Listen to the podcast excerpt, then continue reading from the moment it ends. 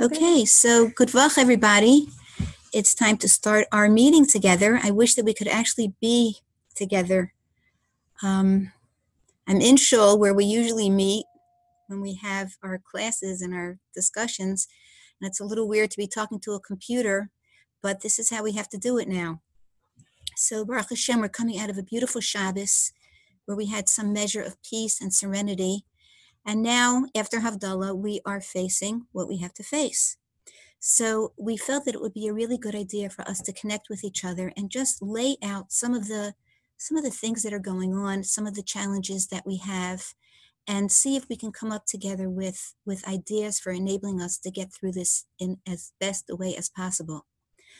Um, I have some ideas that I'd like to share with you. I don't think they're anything new. I'm sure that I, they're ideas that you already have yourselves, but they're good to put out in the open. And after this, I'd love to hear from you. I'd love to um, get texts from you or emails for ideas for other ways for us to connect over this coming period of time.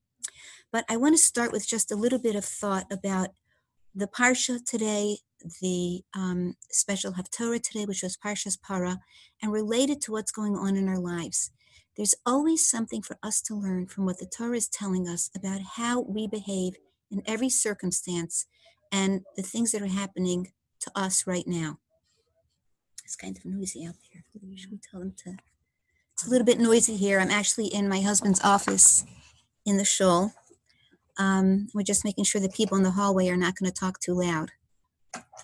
Okay, great. Thank you. Okay, so the first thing we want to talk about is um, the fact that the Parsha and Haftarah this week relate directly to what we're dealing with. So we know if you go back in time to the very first time that, that anybody sinned, which was in Gan Eden, Adam and Chava together, did the first sin. And Rav Moshe Wolfson talks about this. I'm just going to share a little bit of what he says about this that the root of all sin is to be found in Gan Eden. What does that mean? Well, Hashem put them in Gan Eden, and he told Adam and Chava not to eat from the Eitz Hadas. And then the Nachash, the snake, comes to Chava, and he says to her, um, the day that you eat from the Eitz Hadas, from the tree of knowledge, v'nifkechu einechem, your eyes will be open, opened. V'yisem kilohim, you'll be like God. Yod'ei tov v'ra, you'll know good and you'll know evil. What he was saying to her is that as soon as you eat from the Eitz Hadas, you're going to know everything and you're going to understand everything that's happening. Says Rav Moshe Wolfson, that this is the root of all sins, that every sin that happened since then until this day has its root in the need to know. We all want to know. Does that bill supposed to happen? Okay. Mm-hmm. With this, this the cha- one of the major challenges of this period of time that we're experiencing right now is that nobody really knows anything even the medical professionals are not all in sync with each other. Nobody knows how this is going to spread, how long it's going to take, what the ramifications are going to be. Is it going to be serious? Are people going to get very ill? Are people going to die? Are we going to recover very quickly from this? There is a 99% recovery rate. Should we be calm? Should we be anxious? We don't know what's going to happen to our economy. We don't know what's going to happen to our society. People are already in competition with each other just to get groceries. Is that going to get worse? Are we going to be kind to each other or are we going to be enemies with each other? What's going to happen if we have to go into quarantine? We're going to be alone in our homes with just our families for 14 days. How's that going to work out? We don't like to not know. I want to know if this is right. I want to know why God is doing this. I want to know if this is fair. I want to know if I agree with this. I want to understand what's behind it all. And we can't. We never will. So, what did we read today in Shul? As our Haftorah, we read Parshas Para. In Parshas Para, we read in Parshas Chukas that Hashem told Moshe the following that when a person becomes Tamei Mace, when a person touches a dead body or is in the home, the room of a dead body, that person becomes impure because he was near a dead person. And there's only one way to remove that impurity. And until that impurity is removed, a person could not go to the Beis Hamikdash to bring karbanos or to daven there or anything. And it was a very serious violation if he did. So Hashem says, well, this is what you do if you want to get rid of tumas mace, of the impurity of death. You have to take the red heifer, which in itself is very rare and a miracle, and you have to burn it, and you have to throw in the hyssop and the cedar and the red string, and then you're going to burn it all together, and you're going to take that and you dip into the ashes, and you're going to put a little bit of mayim chayim, of living water in it, and you're going to sprinkle it on a person, and then they're going to be free of tumas mace. Now, this is not something that's understandable to any of us. We don't get it. What do you mean you take a red cow? That red cow is going to remove the impurity of death? How? Explain it to me. I want to understand it. I like to understand the things I do before I do them. And I like to know what the meaning is behind it. And I want to know why it's going to make a difference. I'm a rational person, I'm a logical person. Just give me some reasoning behind this. This is the tikkun, this is the fixing up of the chait, the sin of Adam and Chava, and the sins that we do all the time, wanting to be sure that we know and we understand and it makes sense to us. The whole idea of the para aduma, the red heifer, and the power to remove tumas mace is that we have to live with emuna pshuta, pure, simple trust that Hashem is in charge, that He knows what's good for us, and that mm. that is what we have to do. So when we think about the para aduma and we followed when we had the uh, opportunity to do so, the rules of the para aduma, what we were saying was, we don't know, we don't understand, we trust. And that's part of the Mayim Chaim. Mayim Chaim is Torah. They really actually took Mayim Chaim, but we all know that Mayim refers to Torah. And when we scale down all of Torah to just three words, we come up with Vitzadik ve'emunaso yichya. The tzaddik lives with his emuna. Adam and Chava, through their desire to understand and know, be in the know, and get what God is doing, actually brought tumas mace into the world. The impurity of death was brought into the world through their chait. And the way to remove that impurity is through emuna pshuta, plain, unadulterated faith that God knows what He's doing, that He created the world, He understands the meanings and the, the, the Kabbalah and all the esoteric, mysterious things behind everything we see in this world. We don't need to understand. So I think point number one for all of us is the following nobody knows. Doctors don't know, philosophers don't know. There's nobody who knows. We can look at China, we can look at South Korea, we can look at Italy and try to learn some things from them but we don't know what it's going to be like here. We don't know if the climate is different here and whether that's going to make a difference. We don't know anything. And we can be okay with not knowing because the job of Klal Yisrael is to not know and to have trust and faith and belief. It's interesting that the last door before Mashiach, which we all consider ourselves to be in, whether it's actually the very last door, the very last generation, or close to the last generation, we are the ones that have to fix up everything that happened until now. And although we're living in a world of darkness and we don't understand ourselves what's going on in any aspect of life, our job is to trust and to believe and to know that Hashem knows. We are being given an opportunity right now to practice being okay with not knowing. That's idea number one. Let's go on to idea number two. We're told that if Adam and Chava had waited another few hours, it would have been Shabbos on that first Friday of the world, the first Friday of creation. It would have been Shabbos very soon. If they had waited until Shabbos, they would have been given the Eitz Hada'as to eat. And then they would have understood all of God's creation and all of his plans and his vision and what he wanted, and God himself to a certain degree. And that would have been the purpose of the world. there wouldn't have been death, there wouldn't have been pain, there wouldn't have been suffering if they had waited. They had the desire to eat from the tree. Did they have to act on it right away? And we see this playing itself out in the parsha that we read today. Again, Moshe goes up to Har Sinai on the seventh day of Sivan, and he says to the Jewish people, to us, I'm going to be back in 40 days, 40 full days, and I'll be back within the first six hours of the day. So the Jews made a miscalculation. They thought that the day of the seventh of Sivan would be included in the 40 days, even though it wasn't a complete day. A complete day is an evening, a night, and then the day. He left in the middle of the day on the seventh of Sivan, so of course that day couldn't be counted. If he had come down 40 days from that day, he would have come down on the 17th of Tammuz. But they included that seventh day of Sivan as one of the days. So they made a miscalculation. Comes the 16th day of Tammuz, and they're waiting for Moshe to come down from Har Sinai with the Torah. And they're excited and they're waiting.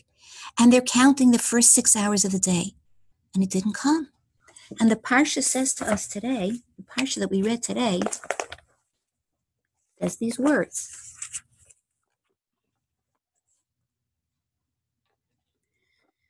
Hashem gave Moshe, after he finished speaking to him, the two luchos, the luchos of stone that are written with the finger of Hashem. Vayar ha'am kivoshesh Moshe loredes min hahar. The people saw that Moshe was delayed. He didn't come down from Har Sinai when he said he would. What happened there? If they had learned from the Chet of Adam and Chava, if they had behaved as Jews behave, that when you don't see the answer right now, you don't see the Yeshua right now, things aren't working out now the way I thought they were going to, I'm going to patiently await God's guidance. If they had waited till the next morning, Moshe Rabbeinu would have come down with the luchos. That would have been the end of all sin. It would have been the purpose of the world completed.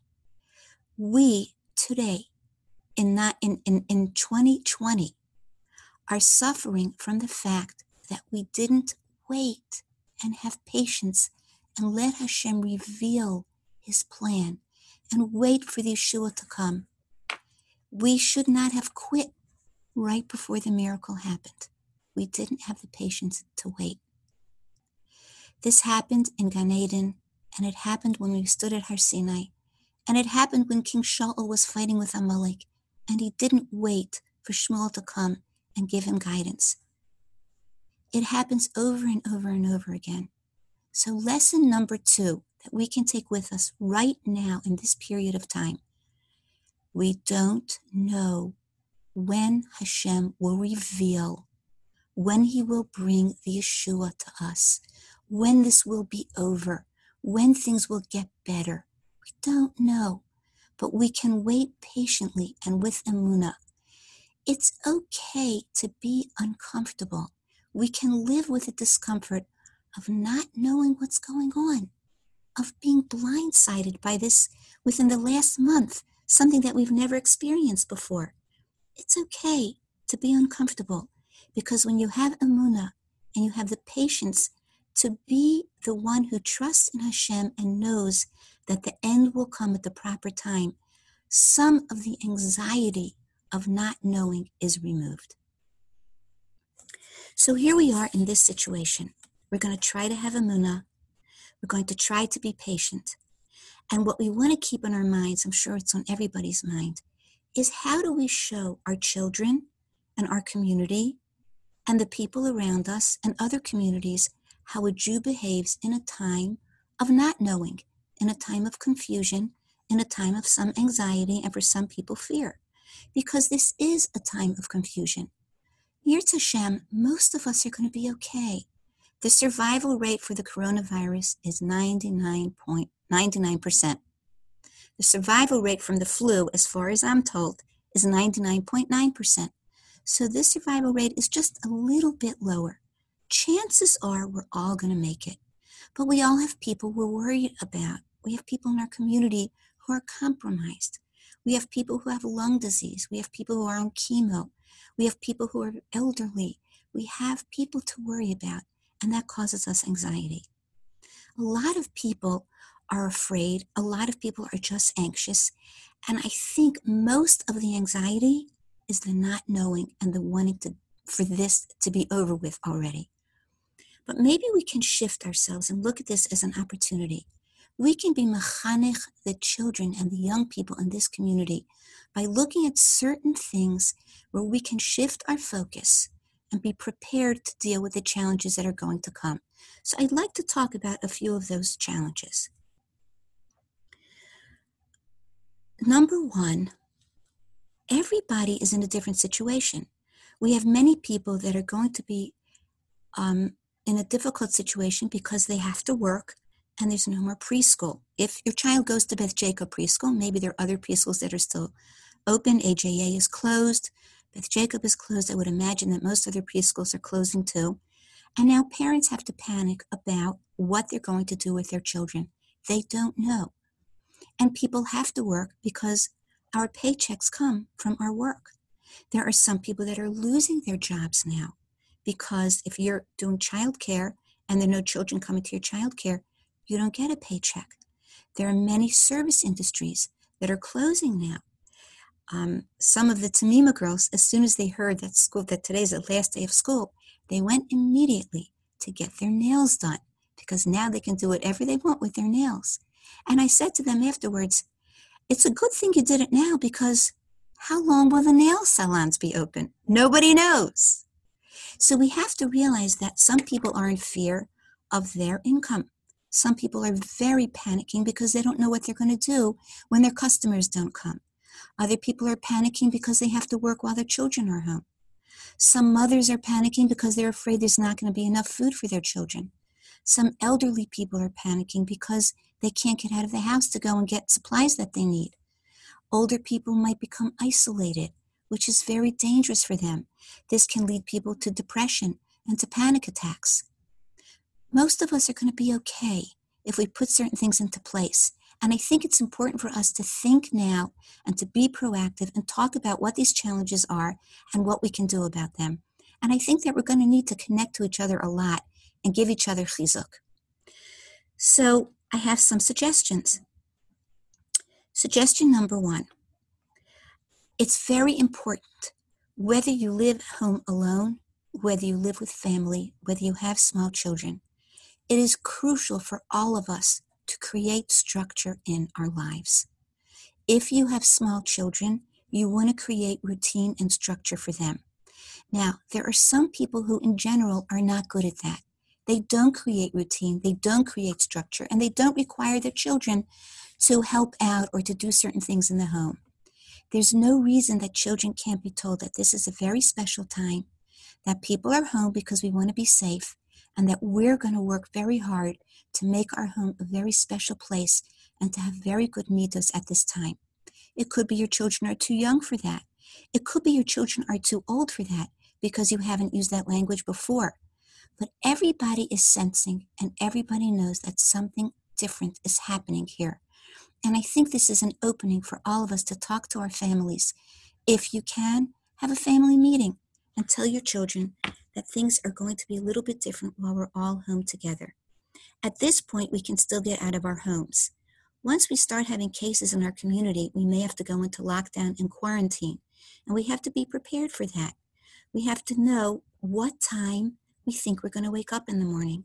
What are we going to do with our day? It's a good idea to structure it and to lay it out, no matter what age and no matter what your circumstances. It's very important to keep ourselves orderly and to keep ourselves busy and to keep ourselves connected with each other. So, the more we can know that we have productive things to do, even while we're stuck in our homes, making a bed is very important. Keeping our kitchens clean is very important. We might think to ourselves, it doesn't matter. Nobody's coming over. I don't have to get things done today. But for our emotional health, health, I think it really makes a difference. I once read a book, and I wish I could remember the name of the book, about a family that was went out to sea on a fishing yacht where they were sleeping and living. I guess it was a pretty large yacht. And a crazy thing happened to them that they were in the deep waters of the ocean, and a very large whale passed by and smacked their yacht with its tail. And the yacht started to fall apart and sink the mother of the family, I think there were two or three children, and they also had a young man who acted as a crew member. So you've got the father and the mother and these children, maybe it was four children, I don't remember, and this young crew member, they had to run for the lifeboat. The mother grabbed two bags of onions because they realized if they're in the water, they're not going to have anything to eat or drink. And so they ran to the lifeboat and they got out. They, they got out of the yacht and they watched the yacht sink with everything. They were able to retrieve a little bit of boards that were left over from the yacht and some ropes, and they tied whatever they could to their lifeboat. And for a number of weeks, they floated on the ocean. And this mother saved the family. How did she save the family? Through structure and cleanliness. Every single morning on the boat, on the lifeboat, she made them clean out the boat. They had to take in water. They had to get rid of all the water that had come into the boat. They cleaned up from anything that they had eaten. They washed themselves off to the best of their ability. She came up with the idea of catching turtles with uh, what ropes that they had. And they actually, with knives, killed the turtles, ate the meat, drank the blood. They kept the family alive through structure and direction and discipline the entire time. By the time they were found by a large ship, they were very dehydrated. Their boat, with the raft that they attached to it from the boards and the dead pieces of the turtles and the shells of the turtles that they used to collect whatever rainwater they could, it was horrendous. It was smelly, but to them, it was a life saving period of time. It made such an impression on me that I realized to this day how important it is to keep ourselves disciplined at a time of crisis. That's one idea, and we can talk about it more. I'm just laying out some thoughts that you might want to think about and talk about and, and post for each other. Number two, the challenges of anxiety. What happens to us when we have anxiety? We look for that endorphin surge that will enable us to escape those bad feelings for a while. Our children are going to pick up on our anxiety. Our relatives, our neighbors, we're all going to pick up on each other's anxiety. So we want to be very sure that we talk in a language that is calm and reassuring and hopeful and tell each other that we're going to make it, we're going to get through this. We have each other even if we're in isolation. Everyone has a phone of some kind. Most people have computers. We can be in touch with each other. We're going to help each other. If someone is in quarantine, those of us who aren't in quarantine are going to come and help them and deliver things that they need. We're going to be there for each other. But we have to be on guard against something. As we search for a good feeling, as we search for relief from the anxiety and the fear, whether you have a little bit or whether you have a lot, or the tension of having a family home together for many days, which can cause anxiety, we're going to look for comfort. Different people will look for different things. Some people will go onto the internet, internet and they'll be on the internet for hours. Now, there's nothing wrong with certain things on the internet, but when someone is on the internet for hours, is it good for them? Is it good for the family members around them? Are they actually engaging in life? They are getting endorphins from being on the internet. They are escaping their pain, but we have to measure how much we do. Some of us are going to munch a lot. Some of us are going to look for sugar. Some of us are going to look for salt because it will calm us down and keep our mouths moving. We want to think about how much are we going to allow ourselves to do that? Can we find make some kind of a limit or can we at least be aware of why we're munching constantly? Some people are just going to read. For some people, reading is an escape into a different world. But are we engaging in life? Are we looking at ourselves and taking the time to think about what can I do to become a giver in this situation? What can I do to live proactively in this situation? What can I do to become the kind of person that I, th- I think Hashem wants me to be? Can I spend some time meditating about the vision that I have for my life, the dreams that I have for myself, and what things I can put into place when life gets back to normal, or even right now? How can I be there for others? Another thing that some of us do to release our tension is to create crisis and drama. We find it very helpful to start complaining about things that other people do and judging them. We can look at institutions, we can look at shuls, we can look at schools, we can look at other family members, brothers in law and sisters in law, how they're coping with this. Are they doing the right thing? Are they keeping their children safe? Are they not keeping their children safe? look how they're doing this. They just aren't listening to what people say. It gives us a release when we start judging and talking about other people. Somebody sent me an article, and I wish I could remember who it was so I could thank them. I have an article here that is about the psych it is about psychoneuroendocrinology. They did a study on college sophomores, and they wanted to see what happens to the oxytocin and the cortisol in the blood when people start getting involved in gossip. So they did a study and they had different groups. One group was just having an emotional conversation, one group was having a neutral conversation, one group was having a gossip conversation. And they found that all of those involved in the gossip conversation had higher levels of oxytocin. Oxytocin makes us feel really good. We find a release in creating drama, and conflict. Not all of us.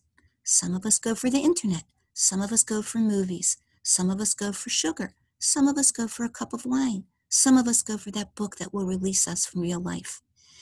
I think it's important now for us to discover who we really are.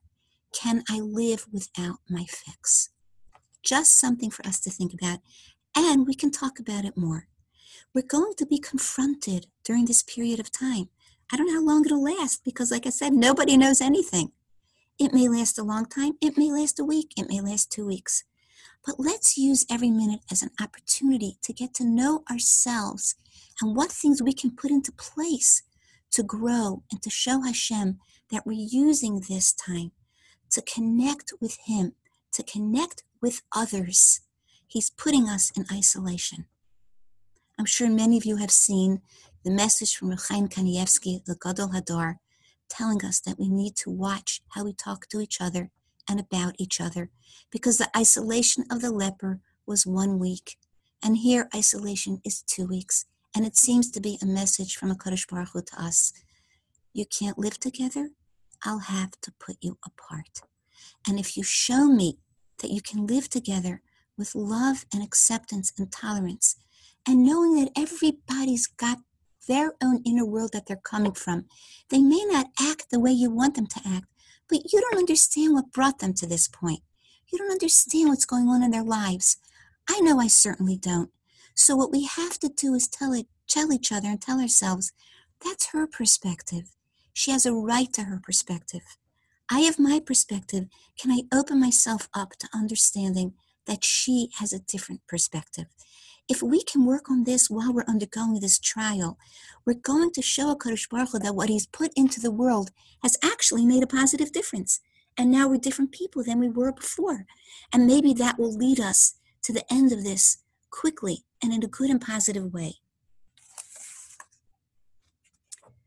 One more thing I want to talk about. I'm going to take out my Rav Pinchas, Rav Shimshon Pink, Pink, Pincus Sefer, Sha'ari B'Tfilah makes a beautiful, beautiful point. And he says that oftentimes when we're going through a difficult time, we cry, we sigh, we moan.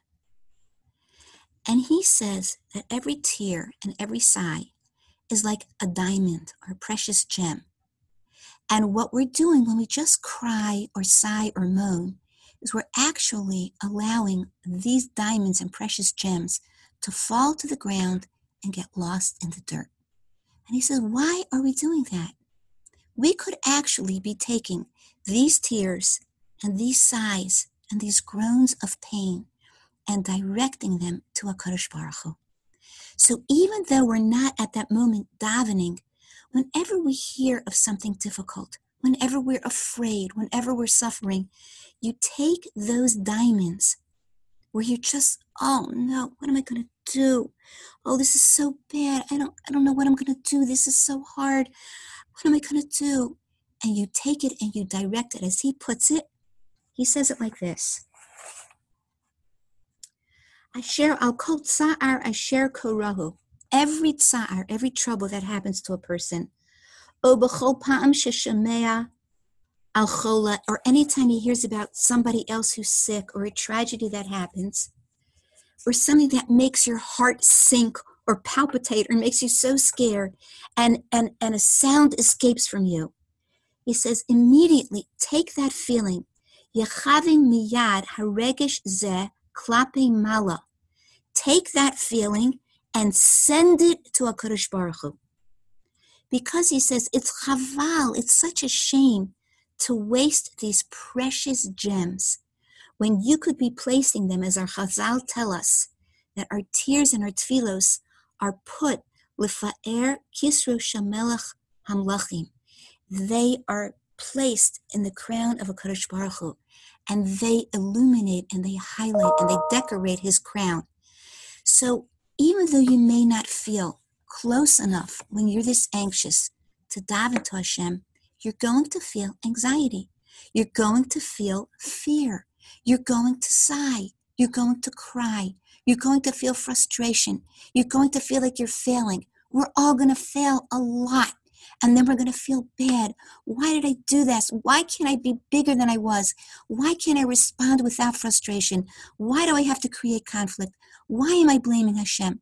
Take the pain and say, HaKadosh Baruch Hu, this is yours. I'm sending it to you because you're the only one that can save me. Please help me. Help me to be patient. Help me to be okay with not knowing. Help me to wait for you to direct me. Help me to be patient with my children, with my spouse, with my friends, with my family. Help me to do something I've never been able to do before. Help me to use this time of crisis, and that will be different level of crisis for different people. Help me to use it to create the endorphins that we get when we give when we care, when we connect. And instead of retreating into our fix, let's find a fix that is eternal. The fix of calling somebody who's alone, helping somebody who doesn't know what to do, encouraging somebody that this is going to pass, throwing our troubles, our fear, our pain, our loss straight to Hashem's crown and trusting that He will gather these together. He will be there for us. We've got to do the work. So let's think about the things we've talked about and let's talk about more so that we can give each other chizuk. I want to say one last thing. I went one year on a graduation trip and I don't know how many of you remember Rabbi Moshe Miller, who was here. He helped us with Tamima for a while. And he had been in Colorado to, um, not in Utah, to Zion Park a number of times. And he, the girls of the graduating class was a large class. They gathered together, they earned enough money to take their class and myself and Rabbi and Mrs. Miller on this trip to Zion Park and we were determined to climb Angel's Landing. Now, I don't know how much you know about Angel's Landing. It is a very, very difficult climb. First, you have to go through Walter's Wiggles, which goes straight up, and then you have to start climbing the mountain, which has these iron rungs sticking out of the mountain, and you have to grab hold of them and climb yourself up. And as we were climbing, we encountered a young man in his 20s who had finished the Walter's Wiggles part and he hadn't yet started climbing up the difficult part of the mountain and he was crying. And we all see him crying and he's saying i can't do it. I wanted to do it. I can't do it. I can't do it. And he's crying and the girls and i are looking at each other. First of all we were already wet from climbing walter's wiggles. It was so difficult so hard. And now we look up all the way up. How are we going to do this? It was really scary. Now mrs miller had done it before and she was climbing along with us and I would have turned back 50 times if Mrs. Grizzy Miller had not been climbing that mountain with me. She kept saying, We can do it. We can do it. We can do it. We finally got to the top. every single one of us. And the only reason we got to the top is because we had each other and we encouraged each other. We have a mountain to climb. We have to be mechanech an entire generation and what a Jew does when things aren't perfect. We live in a nearly perfect country. Obviously, we all have troubles in our lives. There's sickness, there's tragedy, there's dysfunction. But we haven't been hounded. We're not running from our, for our lives. We haven't been trained yet and how to deal with these kinds of things.